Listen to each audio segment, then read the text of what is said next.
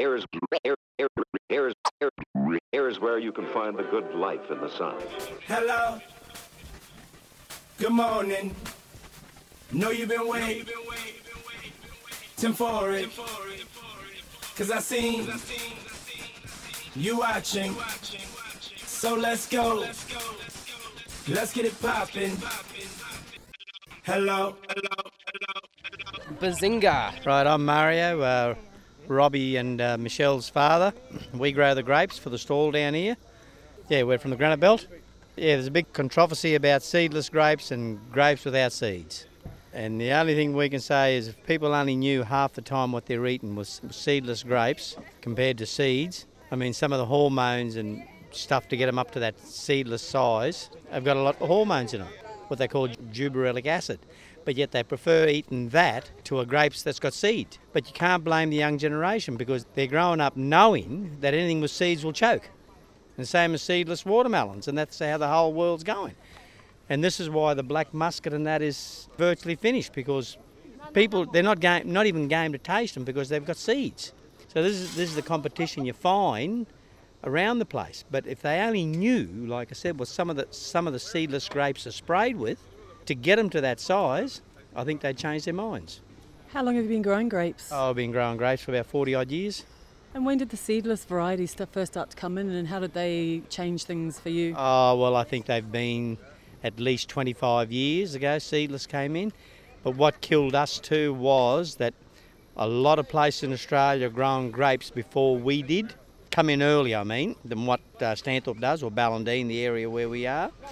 You get places like up at Mundubbera, up through some of the North Queensland, even some of the South are coming in a lot earlier than what they used to on the edge of the deserts and places like that with all this seedless stuff. And people just don't want to hear of, of seeded grapes.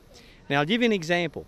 When Ballandean, that's the area we are, 20 kilometres south of Stanthorpe, 20 kilometres north of the New South Wales border, Wallangarra, when Ballandean used to come in with muscats onto the Sydney markets, people by the name of Smith Brothers had a very good grape farm, and it was always known that when Ballandean, Smith Brothers would hit the Sydney markets, it was the best muscats in Australia. That was always known for years. And now you just cannot sell it. Things like muscat grapes onto the seeds, and they're a completely different flavour and texture. I mean, they're a real grape. You know, it's just that people have gone so far from actually what is real in food and are willing in some ways just to accept whatever is plonked in front of them that's on sale 24 hours a day, seven days a week, 365 days of the year, which isn't the way nature intended it. No, that's exactly right. You're dead right. And it's like you said, I mean, you can get grapes 12 months of the year from America, from everywhere. But like I said, you cannot blame the young generation growing up because they're taught or they know that if you have a grapes with a seed, you'll bloody will die. And if you swallow a watermelon seed, the watermelon's growing, going to grow inside of you. So this, you know, this is what you're up against. But people don't know some of the history of some of these seedless grapes to get them to that size. We have a lovely man here who has um, actually evoked the whole conversation of seedless grapes. What are your thoughts on seedless versus seeded? Well, I'm just I'm just with Mario because he's actually everything he said. I, I just spoke about it earlier, but these grapes are absolutely fantastic. They're bags of flavour. They're beautiful perfume grapes, and I think there's a nice balance of acidity and sweetness. Now they're perfect. And as Mario and I said, just swallow the seeds. What's wrong with the seeds? We're not choking, you know.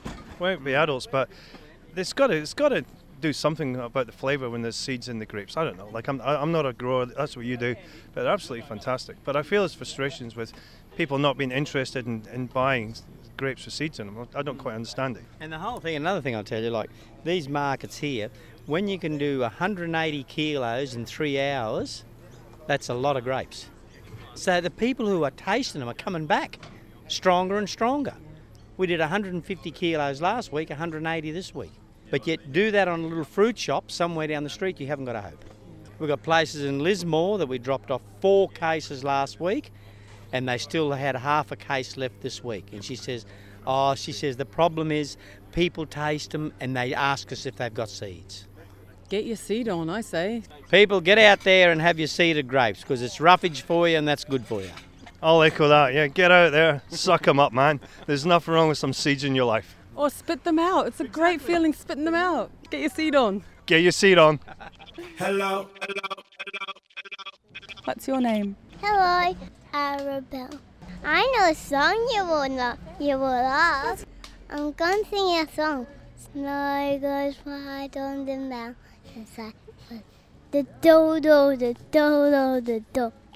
I just hit the ice cold shell on man too hot. Then? A police fireman. Do do do do do do. Eh eh eh. I'll stop. Minute. Pull my car around. Take six sign chip. Oh yo, get a stretch. Uh-huh. Hello. Bazinga!